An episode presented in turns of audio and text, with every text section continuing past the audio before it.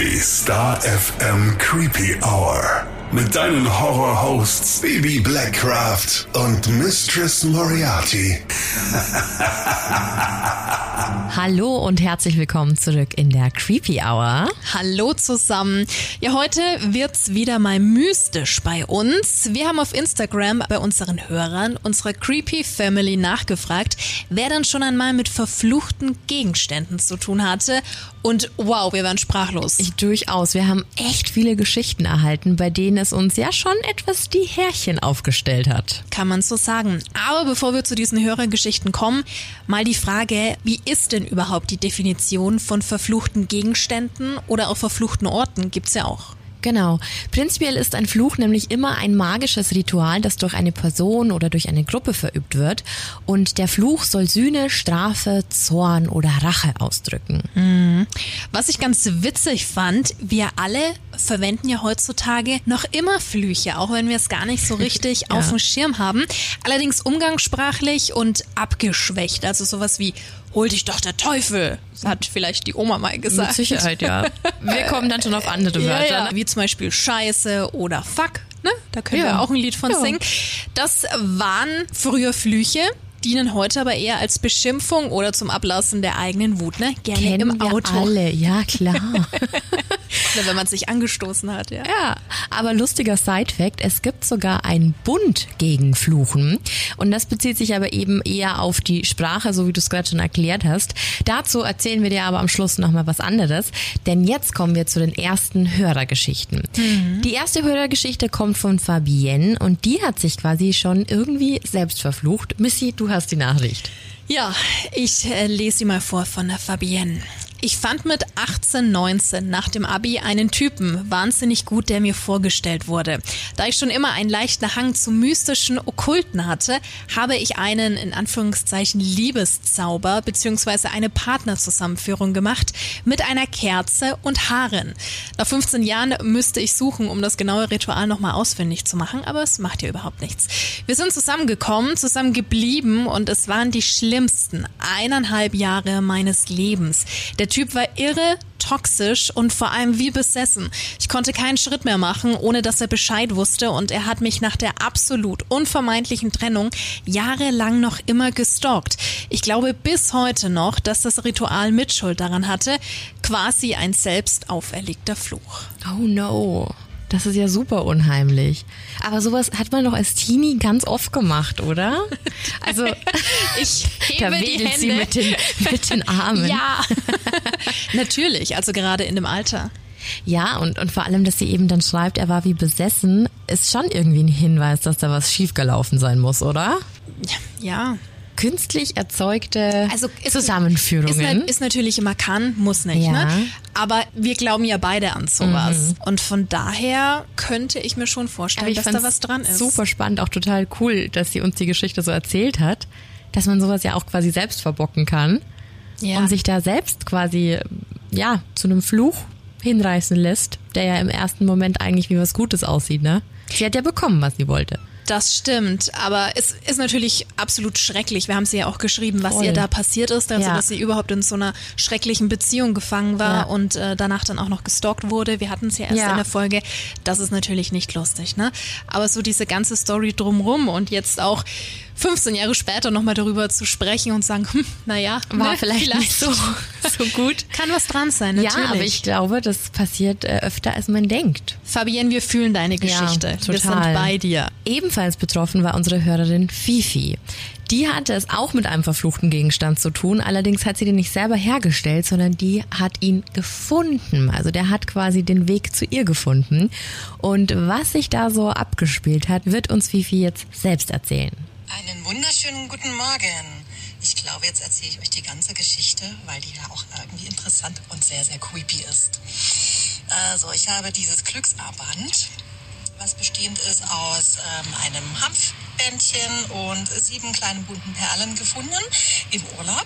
Und dachte mir, oh, das ist ein Glücksarmband. Das kann man sich ummachen mit drei Knoten und bei jedem dieser drei Knoten einen Wunsch aussprechen. Und ich weiß, dass man dieses Glücksarmband sich nicht selber kaufen darf. Entweder man kriegt es geschenkt oder man findet es. Also ideale Situation. Ich habe damals mir das Glücksarmband umgemacht und bei jedem der Knoten, die ich gesetzt habe, einen Wunsch mir gedacht. Natürlich nicht verraten. Einer dieser Wünsche war zum Beispiel, dass eine Bewerbung für einen weltweiten internationalen Poolwettbewerb, dass ich da angenommen werde, wo man wirklich eine ganz, ganz geringe Chance hat und nur die Weltbesten dran angenommen werden, weil ich unbedingt mal dabei sein wollte bei Pool Theater. Ja, was soll ich sagen? Ich hatte mich beworben. Ich wurde genommen. Ich dachte mir, boah, ist das krass. Wie kommen die gerade auf mich? Der Pool-Wettbewerb war dann zwei Monate später. Ich war auch sehr erfolgreich, war sehr happy damit. Die anderen beiden Wünsche haben sich auch erfüllt. Das Glücksarmband wurde weiterhin getragen. Und die Regel ist ja, dass man bei diesen Glücksarmbändern äh, das Ganze so lange trägt, bis sie von alleine wieder abfallen.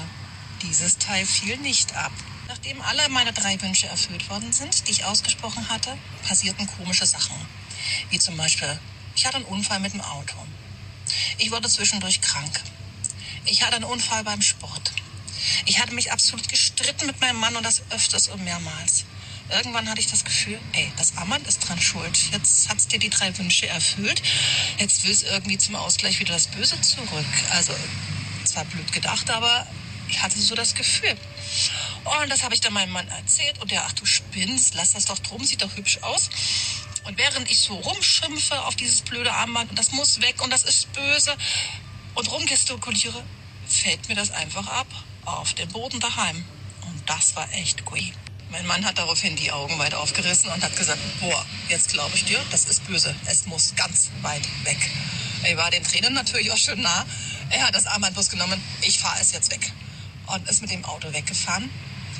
Ganz weit, hat er gesagt, und hat es da aus dem Fenster in ein Feld geworfen, hat mich dann von dort aus angerufen und hat gesagt, jetzt ist es weg. Dann kam er wieder zurück und ab dem Moment hat meine Pechsträhne aufgehört.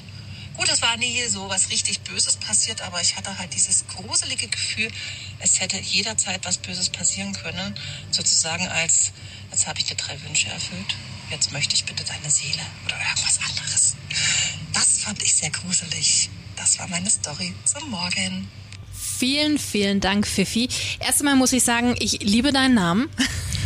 Der ist sehr cool. Es gibt auch eine sehr schöne Geschichte dazu. Als wir gefragt haben, wie wir sie denn nennen dürfen, hat sie gemeint, ihre Freunde nennen sie Fifi. Und weil sie ein Freund des Podcasts ist, dürfen wir sie auch so nennen. Sehr, sehr süß. Danke dir. Ja, heftig. Total. Heftig. Also in einem Horrorfilm, glaube ich, läge das Armband dann wieder zu Hause auf, auf dem Nachttischchen oder so. Ich habe sofort dran gedacht, als sie gesagt hat, der, der Mann hat das weggeschmissen. Da habe ich, oh Gott, jetzt kommt mhm. er bestimmt nach Hause und es liegt auf, mhm. auf, auf der Küchenanrichte oder so. Gut, dass sowas auch in deinem Kopf rumspuckt. Aber es ist also natürlich großartig, was ihr da anfangs passiert ist mit diesem ja. Wettbewerb, dass ihr Pole Dancerin ist. Sagt man das so? Ja, ne? Ja. Pole Dancerin. Aber danach vor allem, da hat's ja wirklich, oder du, du hörst uns ja zu, äh, du hast ja wirklich Dusel gehabt, Fifi. Also da hätte ja bei dem Unfall alles Mögliche passieren ja. können. Natürlich auch die Streitereien mit dem Mann. Ich meine, das ist ganz normal, aber wenn das dann wirklich exorbitant angestiegen ist und regelmäßig stattfand, ist es natürlich auch nicht lustig. Ich ne? glaube, es dauert auch sehr lange, bis du das mit dem verknüpfst. Ja. Bis du dann halt irgendwann merkst. Bis es Klick macht. Genau, und dann, glaube ich, ist es richtig unheimlich, weil dann, dann geht dir so ein Licht auf und mhm. dann, dann denkst du bestimmt super viel drüber nach. Mhm. Und ich kann mir dann vorstellen, dass dann noch mehr Schlimmes passiert, weil man sich so drauf konzentriert. Weißt du, wie ich meine? Kann schon sein, ja. ja. Das ist ja genau das, was wir auch letzte Woche zum Ende der Folge hatten. Du erlebst was, ne? Wie es um die Parent-Familie ja. ging. Am Schluss über die eine Tochter, die die Bücher veröffentlicht hatte.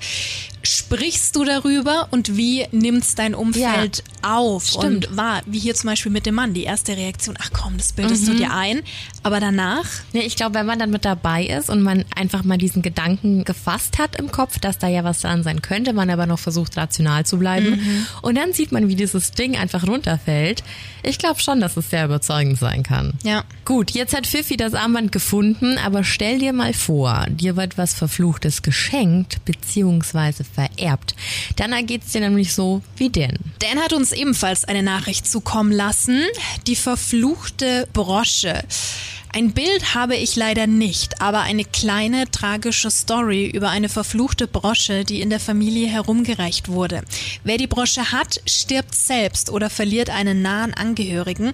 Das ist der Person passiert, die momentan die Brosche im Besitz hat. Mehr will Dan nicht dazu sagen, was ja völlig okay ist, da es halt eben auch sehr schwer ist für ihn, da irgendwie Details aus der Familie herauszubekommen. Klar. Also vor allem, wenn du abergläubisch bist, ich würde jetzt wahrscheinlich auch nicht noch versuchen, die anderen damit kirre zu machen, mhm. oder? Vor allem, wie musst du dich fühlen, wenn du die Person bist, die, die aktuell bekommt. diese Brosche auch ja. im Besitz hat. Ja. Dieses, oh mein Gott, behalte ich es oder gebe ich es weiter? Und, nein, und man und weiß ja oft gar nicht, was passiert, wenn man diese Dinge entsorgt. Mhm. Wird es schlimmer? Oder, mhm. weißt du, so, ja, ja, man ja, weiß ja. es ja nicht. Aber eins ist mir aufgefallen, bei all unseren Recherchen jetzt über verfluchte Gegenstände, ist eins immer wieder gekommen, Schmuckstücke, also Edelsteine oder Diamanten, alles was in dem, ja, in diesem, in diesem Schmuckbereich unterwegs war, da gibt's unfassbar viele Fälle von Flüchen. Ja, vielleicht auch, weil du die häufig bei dir trägst, am Körper hast. Ja. Und stell dir mal vor, du hast einen Diamanten und dann stellt sich heraus, dass in diesem Diamanten die Asche von einem Verstorbenen verarbeitet ist. Weil wir das auch schon mal hatten. Uh. Ja. Möglich wäre es, ne? Ja, wer weiß. Heißt es doch, wenn man, wenn man Asche presst, dann kann man daraus Diamanten mhm. machen. Genau, haben wir schon mal drüber mhm. gesprochen. Hm. Auf jeden Fall war das in der Recherche immer wieder Thema, dass es immer wieder um irgendwelchen Schmuck ging, der dann verflucht war. Aber jetzt denk auch mal an die Warrens, Missy. Die haben ja quasi ein ganzes Museum voll mit verfluchten Gegenständen zu Hause. Es ist eigentlich auch super unheimlich, Total. Ne? Cool, aber auch gleichzeitig ja. sehr, sehr da ist creepy. Ja, jeder Gegenstand da drin ist verflucht in dem Museum. Mhm. Mhm. Musst du mögen, ne? Mhm. Wenn wir schon mal bei unseren liebsten Dämonologen und Geisterjägern sind, die Sandra, die hat uns auch noch geschrieben, dass sie durch ihr Ouija-Brett ganz, ganz viel erlebt hat. Ich meine, das Brett an sich ist ja nicht verflucht, aber schon so eine Art mystisches Kommunikationsmittel. Ja, durchaus. Und die liebe Sandra wird uns jetzt auch gleich erzählen, wie sie mit dem Brett umgegangen ist, was sie damit erlebt hat und vor allem ganz wichtig, wo sie damit unterwegs war. Hallo ihr zwei! Wie versprochen möchte ich euch nun meine Gruselgeschichte erzählen oder wie man das auch nennen mag. Ähm, zuerst entschuldige ich mich für mein schlechtes Hochdeutsch, denn ich ähm, lebe seit am Beginn meiner Zeit in der Schweiz. Ich muss aber etwas weiter ausholen, wie es zu folgenden Ereignissen kam. Ansonsten hätte man mich wohl für ganz verrückt oder naiv. Es ist jetzt auch schon neun Jahre her und ich war gerade im letzten Jahr meiner Berufslehre. Für meinen Abschluss musste ich eine Arbeit schreiben mit drei verschiedenen Textsorten. Ich entschied mich für paranormale Phänomene. Darin behandelte ich den Exorzismus, Kornkreise, Stigmata und das Hauptthema Geisterphänomene. Da ich mich bei den Textsorten für eine Reportage entschied, musste ich auch aktiv werden. Ich fand dann einen Geisterbericht zu einem seit über vierzig Jahr, Jahren verlassenen Sanatorium, nicht ganz drei Stunden von mir entfernt. Na also, nichts wie hin. Mit einer Freundin und zwei Kollegen, ich nenne sie jetzt folgt einfach meine Kollegin und Kollege Nummer eins, Kollege Nummer zwei, und einem Ouija-Brett bewaffnet wurden wir also an einem Wochenende in ein Hotel, das nur ein paar Autominuten vom angeblichen Spuksanatorium entfernt lag. Wegen der Arbeit konnten wir erst spät los und waren erst kurz vor Mitternacht im Hotel und nach Mitternacht dann beim Sanatorium. Es war sehr baufällig, die Türen verschlossen, die Fenster mit Brettern versperrt. Das ist wahrscheinlich normal, damit keine Touris und Randalen da immer rein konnten. Aber wir fanden einen Weg hinein. Ein Sturm mit viel Wind und Regen zog dann auch auf, deswegen entschieden wir uns für einen Raum, der nur einen Eingang hatte. Und die Fenster waren mit einer Art ähm, Malerabdeckplastik und Holz verspäht und deswegen ruhig und windstill. Wir stellten das Ouija-Brett auf eine alte Tonne und mein Kollege Nummer eins begann mit der Seance. Er fragte, ob eine Energie bereit dazu wäre, mit uns zu kommunizieren. Meine Kollegin und ich sahen in diesem Moment beide ein Aufblitzen in der Luft, nur klein und schwach, doch wir schauten uns gleich an. Ich muss anmerken, es war stockdunkel und der Raum wurde nur von zwei Kerzen erhellt, die wir aufgestellt hatten. Vielleicht war es ja Staub oder ja, der durch die Flammen verbrannte, keine Ahnung. Jedenfalls ging der Läufer dann des Witcherbretts auf S und dann auf H, also auf S H oder Sch, keine Ahnung, und zum Schluss auf Ja. Und dort blieb er auch. Wir wurden etwas nervös, doch sind wir auch kritisch gegenüber des Witcherbretts und dessen Wahrheit und stimmt das so und naja. Kollege Nummer eins fragte dann, ob die Energie hier im Sanatorio gelebt habe. Aber nichts geschah weiter. Ich fragte dann, was wäre, wenn die Antwort wieder Ja ist, denn dort befindet sich der Läufer ja bereits. Mein Kollege Nummer eins wollte etwas sagen, da kam von weitem her ein ohrenbetäubendes Geräusch. Es drang näher, es zog sich irgendwie durch den Raum, als würde wirklich das Geräusch so an uns vorbeiziehen, und dann wurde es wieder leiser. Es hörte sich an wie Metall, das auf dem Boden schliff. Darauf folgten ein paar helle Klopflaute. Es hörte sich fast an, ja, wie Stöckelschuhe. Kollege Nummer zwei rannte sofort zum einzigen Eingang und fragte in die Dunkelheit, ob jemand da sei. Meine Kollegin war wie in Schockstarre und ich wollte nur noch weg. Wir packten dann auch zusammen und fuhren zurück zum Hotel. Meine Kollegin konnte kaum schlafen, da sie von einem drückenden Gefühl auf der Brust geplagt wurde und auch Mühe mit dem Atmen hatte. Am nächsten Morgen gingen wir dann aber bei Tageslicht nochmals zurück zum Sanatorium und suchten alles ab, um die Ursache des Geräusches zu ermitteln. Vielleicht lag ja was rum, vielleicht ist etwas umgefallen, keine Ahnung, doch wir fanden nichts. Wieder zu Hause ließ uns das nie richtig los. Wir hatten die Seance auf, auf Audio aufgezeichnet. Das ist cool, wirklich. Ich schicke die euch auch mit. Und wir hörten es uns oft an. Darauf erkannten wir dann auch, dass kurz bevor das Geräusch kam, die Ziegen auf der Weide unterhalb nervös wurden, denn ihre Glöckchen, die sie um den Hals trugen, waren zu hören. Und das hört man wirklich am besten, wenn, wenn man die Audiodatei mit, mit Kopfhörern sich anhört. Ein Jahr später gingen wir erneut zum Sanatorium, um auch mal wirklich das gesamte Gebäude zu erkunden. Wir fanden dann einen kleinen Zugang zum Keller, der teils unter Wasser stand. Auch dort trieben wir uns eine Weile rum. Kollege Nummer eins fragte, ob jemand barfuß sei, und wir waren verwirrt. Als wir zu ihm gingen, waren zwei Wasserfußabdrücke vor ihm zu sehen. Also wirklich wie wenn jemand da bei der Nassenstelle durch das Wasser gegangen wäre und Abdrücke hinter, hinterlassen hätte. Aber wir dachten uns nichts dabei. Vielleicht war ja vor uns schon jemand da und hatte das auch mit Farbe hingemacht oder so, keine Ahnung. Aber als wir später zu dieser Stelle zurückgingen, waren sie weg. Und wir wussten ganz genau, dass es dieselbe Stelle war, denn nicht weit von dieser Stelle lag ein Knochen, ich weiß nicht, irgendein Wildtierknochen wahrscheinlich. Ähm, und anhand von dem konnten wir uns orientieren. Sie waren wie verdampft, also waren es wirklich nasse Abdrücke gewesen. Naja, bis heute fasziniert mich dieses Gebäude und irgendwann besuche ich es bestimmt auch wieder. Wenn man so etwas erlebt hat, mag es vielleicht eine plausible Erklärung dafür geben, sei es, dass jemand das Geräusch verursacht hat oder die Fußabdrücke, um uns einen Streich zu spielen, oder ob es vielleicht wirklich nicht so einfach zu erklären ist. Das, ja, das sei dahingestellt. Ich denke, man, manche Dinge sollte man auch einfach ein bisschen ähm, der Fantasie überlassen oder einfach, ja, es muss nicht immer alles aufgedeckt sein. Ich habe euch vom Fußabdruck auch noch ein Foto ähm, beigelegt und die Audiodatei bzw. den Link zu der Audiodatei der Seance. Das Geräusch ist aber erst am Schluss zu hören, weil es ist die gesamte Seance drauf. Also ab Minute zehn, elf Sekunden etwa, so zehn, zehn Minuten, elf Sekunden, ab da hört man das Geräusch. Ja, hört mal rein. Mich würde es wundern, eben, was ihr dazu sagt, ob ihr vielleicht eine Erklärung habt oder denkt, was es sein könnte.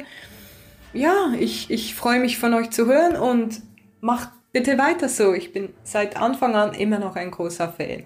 Ciao! Boah, in so einem Sanatorium in der Nacht muss man sehr mutig sein, wenn man sowas yep. macht. Aber lass uns doch mal genau in diese Stelle nochmal reinhören, die uns Sandra kurz erklärt hat in diese zehn Minuten und elf Sekunden. Okay. Ja, also ich habe schon was gehört, aber was es jetzt ist, kannst du es deuten? Es ist so ein, so ein könnte aber auch was anderes sein, was du irgendwie über den Boden oder so schiebst. Voll, aber sie hat ja auch von diesem Fußabdruck dann noch erzählt. Ja. Und für mich war es irgendwie so, als hätte jemand so eine schwere Tür aufgeschoben oder so. Sie hat ja gesagt, sie sind da auch erschrocken.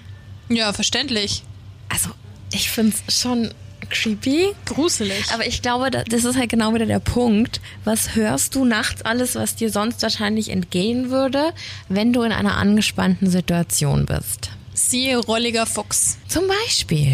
Das hört sich auch an, als würde man jemanden umbringen. Ja, total krass. Also nochmal ganz liebe Grüße in die Schweiz an Sandra. Auch nicht selbstverständlich, dass man uns in der Schweiz hört. Freut uns immer sehr. Mhm. Dass du so mutig bist und sowas machst. Ähm, Hut ab, wirklich Chapeau. Ich glaube, das würden sich die wenigsten trauen. Würdest du es dich trauen, Bibi? Also nach unserer Folge im Wald würde ich jetzt mal spontan Nein sagen. Sonst reiße ich ja die Fresse immer sehr gerne sehr weit auf. Aber ich bin mit so, mich erschrecken lassen und sowas, wenn du weißt, dass es das Setting ist, dass du erschreckt wirst, ja. Aber da jetzt, da, da könntest du ja, weiß der Teufel was hervorrufen mhm. und beschwören. So ein Sanatorium. Also wer, ja. wer meint's auch nicht. So mit gequälten Seelen. Mm-mm. Ah. Aber weiß man nicht, ob dann vielleicht die Seele auf einen überspringt. Mhm. Oder so wie bei, jetzt sind wir wieder bei Annabelle, ne? Dass irgendwas vorgibt, was zu sein, was es gar nicht ist. Und dann ja. ist es viel böser. Und, und du es mit nach Hause nimmst. Ja. Mm-mm. Nee. Nee. Aber wie, wie gesagt, Chapeau, dass, liebe Sandra, du sowas machst. Oh yes. Mhm. Mit sowas ist absolut nicht zu spaßen und wir haben uns bei den Recherchen natürlich durch alle möglichen Geschichten und Berichte gewühlt und sind auf wirklich viele unfassbare Geschichten gestoßen, aber eine wollten wir unbedingt noch mit reinnehmen in diese Folge, weil es einfach so ein banaler Gegenstand ist. Du wirst es nicht glauben, es geht um einen Stuhl. Ja, um genau zu sein, geht es nämlich um den Stuhl von Thomas Busby. Der wurde siebzehnhundertzwei hingerichtet, weil er seinen Schwiegervater erdrosselt hat, weil dieser, jetzt kommt gleich der Aha-Effekt, auf seinem Stuhl gesessen hat. Ja, sowas geht ja gar nicht. Ich erinnere mich total an Sheldon. Ja, stimmt. Auf jeden Fall nicht lustig, da wurde er erdrosselt, eben nur weil er auf diesem Stuhl gesessen hat. Aber kurz vor der Hinrichtung, so munkelt man zumindest, hat Thomas den Stuhl, also seinen Stuhl, angeblich verflucht. Es sollen dreiundsechzig Menschen, die auf diesem Stuhl gesessen haben, vorzeitig zu Tode gekommen sein. Manchmal nur wenige Stunden, nachdem sie auf Busbys geliebten Stuhl Platz genommen hatten. Also völlig gaga. Mhm. neunzehnhundertzweiundsiebzig musste das Museum, das eben diesen Stuhl ausstellte, ihn sogar an die Decke hängen, damit keiner mehr rankommt. Wo ich mir auch denke, naja, so eine Vitrine mit Panzerglas hätte es auch getan. Alle Annabelle. Ja, mhm. aber gut, vielleicht wollten sie auch nicht allzu viel ausgeben, weiß man nicht, wie die finanziell aufgestellt waren. Aber auf jeden Fall mussten sie die Menschen daran hindern, an den Stuhl zu kommen, weil viele eben immer wieder ihr Schicksal herausfordern wollten. Einfach nur dumm. Menschen manchmal, ich weiß es auch nicht. Einfach nur dumm. Ich weiß es auch nicht. Aber was wir jetzt schon alles hatten, ne? Also ein Stuhl, Armband, Ouija-Brett, Kerzen, Broschen. Also es kann wirklich alles sein, was verflucht ist. Und das zeigt auch unsere nächste Zusendung vom lieben Dominik. Der wuchs nämlich in einem Elternhaus auf, in dem es eine Wand voll mit Bildern gab, ne? Also mit unterschiedlichen Bilderrahmen und da waren eben Familienfotos drin. Als seine Uroma verstarb, erbte die Familie die Bilderrahmen und so wurden die natürlich an der Wand ergänzt. Also sehr logisch, wenn das schöne Bilderrahmen sind, dann verwendet man die ja nochmal. Natürlich. Und umso schöner ist es natürlich, wenn man dann noch eine schöne Erinnerung an die Uroma hat. Alle diese Bilderrahmen hatten allerdings eins gemeinsam, die hingen morgens immer schief. Und an der Wand konnte es nicht liegen, meinte Dominik, denn die restlichen Bilderrahmen, die vorher ja schon da waren, die hingen immer noch gleich. Das Ganze ist nun fünfzehn Jahre her, hat er gesagt, und trotz mehrerer Umzüge hängen die Bilderrahmen bis zum heutigen Tage immer morgens schief. Sowas hatten wir doch schon mal. Ich glaube, es war unser Creepy Family Special mit den Büchern. Erinnerst ja, du dich? Ja, ja, da war die immer wieder die aus dem Regal oder? gefallen sind. Genau, da ist die Schwester mhm. verstorben und bei der Mutter war das mhm. zu Hause, dass immer wieder verschiedene mhm. Bücher rausgefallen sind. Vielleicht ist es einfach nur das Zeichen der Uroma, dass sie halt da ist. Kann sein. Ja.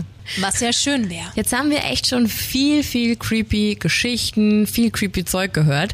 Und ich finde, jetzt wäre es eigentlich die perfekte Zeit, und machen wir auf den Bund gegen Fluchen einzugehen. Den gibt es nämlich seit neunzehnhundertsiebzehn in den Niederlanden. Und das Ganze ist eine christliche Organisation, natürlich. Und jetzt kommt ein Sidefact, den ich einfach über alle Maßen interessant finde. Denn in den Niederlanden flucht man nämlich ganz anders als bei uns. Und zwar mit Krankheiten. Da werden einem quasi Krankheiten an den Hals gewünscht. Zum Beispiel sowas wie, ich tue uns jetzt allen einen Gefallen und spreche es nicht auf Niederländisch aus, weil ich kann es nämlich nicht. Aber da wird sowas gesagt wie, krieg doch die Cholera, krieg Lepra, krieg die Pest, krieg die Schwindsucht. Gibt sogar solche Aussagen wie Krebshure. Das finde ich schon ganz schön heftig. Finde ich gar nicht lustig, nee. Weil meiner Meinung nach kannst du Leute noch so sehr, ja, hassen. Ist ja auch mal so ein großer Begriff. Aber jemandem eine Krankheit zu wünschen, ich finde, das ist so das aller, allerletzte. Also es ist völlig schäbig und sehr erschreckend, was du da gerade erzählt Total, hast. Total, aber macht dann schon Sinn, dass der Bund gegen Fluchen vielleicht genau dann da sitzt. Na? Maybe. Könnte ja sein.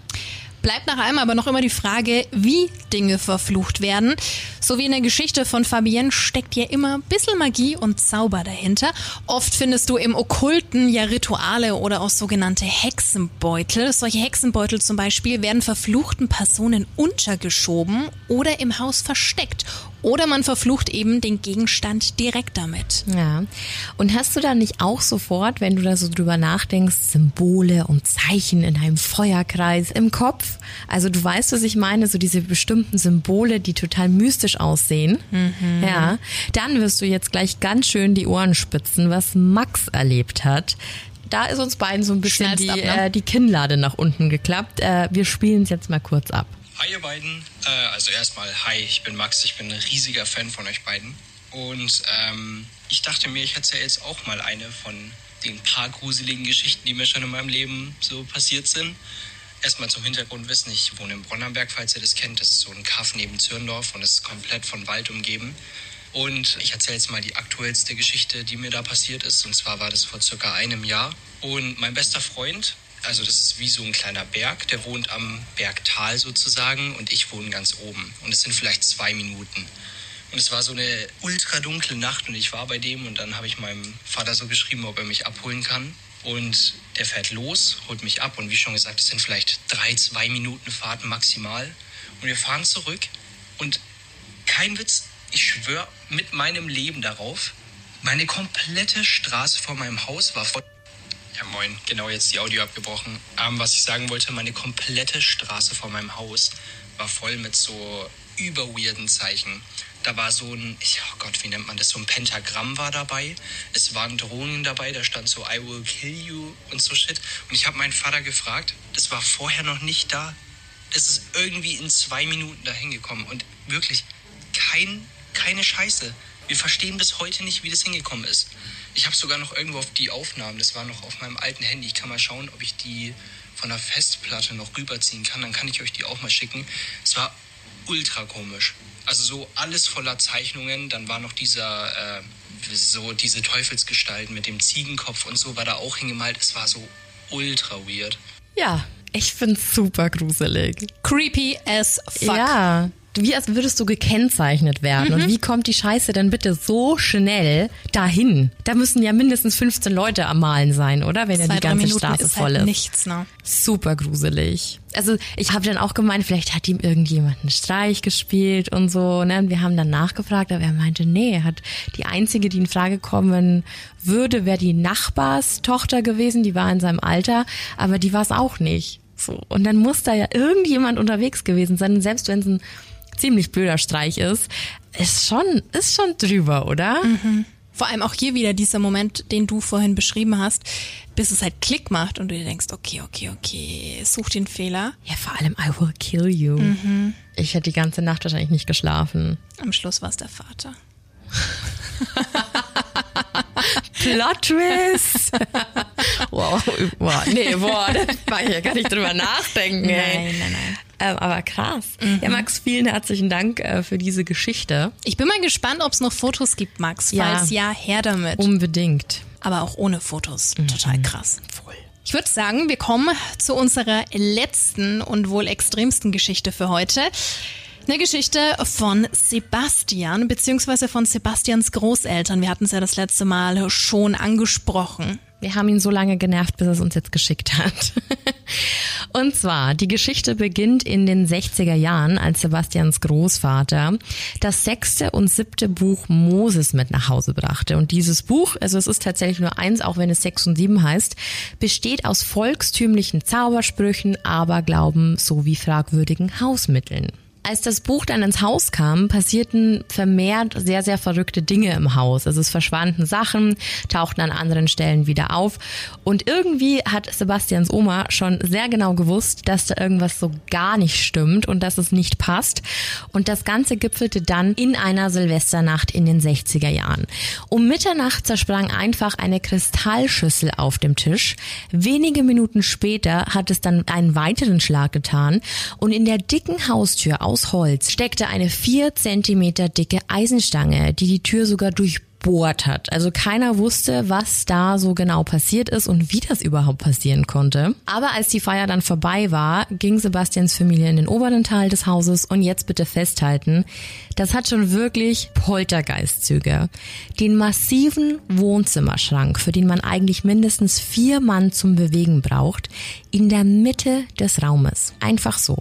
Es hat wirklich alle Familienmitglieder gebraucht, um diesen Schrank wieder zurück an die Wand zu schieben. Und es wurde immer schlimmer, so schlimm, dass die Oma mit der Scheidung drohte, sollte das Buch nicht verschwinden. Das Buch wurde dann an einen Bekannten weitergegeben. Der neue Besitzer war junger Familienvater, der hat, glaube ich, ziemlich nah an Sebastians Großeltern gewohnt. Und die hatten ein Neugeborenes im Haus und leider ja, hat das Baby jede Nacht geweint und der neue Besitzer des Buches war sehr neugierig auf den Inhalt und ließ des Öfteren darin und fand eine Passage über ein schreiendes Kind. Und wie vorher schon erwähnt, in diesem Buch standen ja Tipps und kleine Hausmittelchen für bestimmte Situationen. Und als er eben über ein schreiendes Kind gelesen hat, hat er den Tipp, ja, befolgt und ist ins Zimmer, ins Kinderzimmer und hat unter die Wiege eine Axt gelegt. So stand es in dem Buch und das hat er ausprobiert. Und siehe da, das Baby hat aufgehört zu schreien. Das Buch selbst hatte nichts mit Moses zu tun, sondern ist ein altes Hexenbuch aus dem vierten Jahrhundert. Sebastian hat da so ein bisschen für uns recherchiert und das Buch ist seit neunzehnhundertsechsundfünfzig in Deutschland verboten.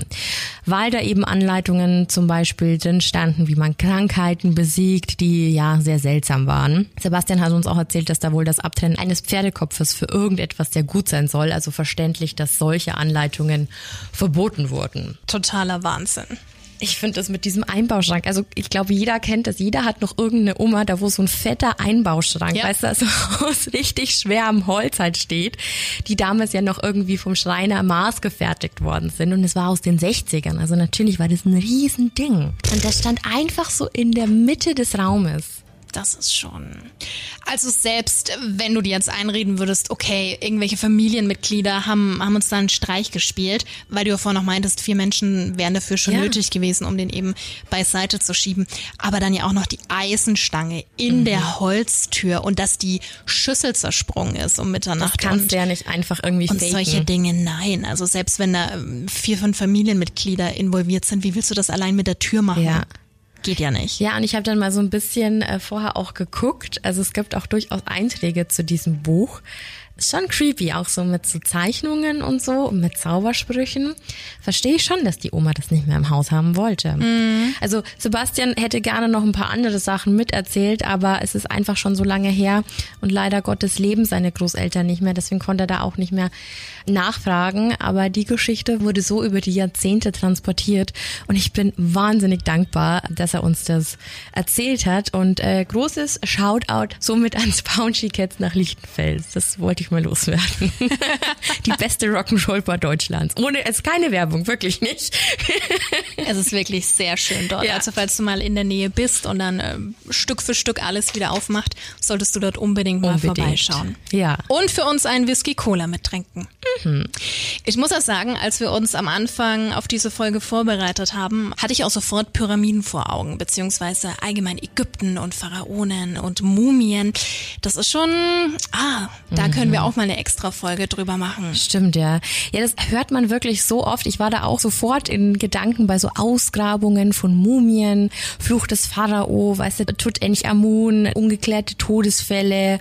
Da verbinde ich auch sofort alles mit alles, was da angefasst worden ist, war irgendwie verflucht. Mhm, auch diese ganzen Symbole. Ja. Warst du schon mal in Ägypten? Nee, du? Einmal, aber leider nicht in den Pyramiden. Ich glaube, das ist super spannend. Vor allem, du musst ja auch ganz gut, also ich kenne es noch von Bekannten, die das erzählt haben, dass du dann auch mal reinkrabbeln musst, ne? Mhm. Oder halt sehr geduckt laufen musst. Ich kann nicht mitreden. Ja, steig mir sehr Also bedrückend. Platzangst äh, darfst glaube, du da nicht haben. Man hat ja schon hunderttausend Filme gesehen, oder? Also da reicht ja schon die Mumie. Mhm. Wie beklemmend das dann mhm. wahrscheinlich da drin ist. Oh. Aber halt eben auch spannend. Mhm. Wir haben ja heute über ganz, ganz viele Flüche gesprochen, was natürlich auch so ein bisschen was mit Hexerei zu tun hat, je mhm. nachdem, wie du es definierst. Und deswegen haben wir uns dazu entschlossen, gleich nächste Woche über Hexen zu sprechen. Oh ja. Besser gesagt auch über die Hexenverfolgung, was da eigentlich los war. Mhm. Und das ist schon faszinierend. Natürlich im negativen Sinne, wenn du dir so die Taten anschaust, was da vonstatten ging. Ja. Aber es ist halt eben ein ganz tolles Thema. Und ich bin mir sicher, das dass du dich, Bibi, genauso drüber freust ja. wie ich. Dann war's das von ja, uns für heute. Vielen herzlichen Dank für die zahlreichen Zusendungen. Uns freut es immer hey. sehr, dass die Creepy Family da immer so kommunikativ ist. Total. Ja. Hat ja auch was mit Vertrauen zu tun. Total. Richtig, richtig arg, ja. Dankeschön. Ja. In diesem Sinne, dir noch einen schönen Tag, eine schöne Nacht. Bleib gesund. Und wir hören uns wieder nächste Woche. Bye, bye. Bis dahin. Ciao.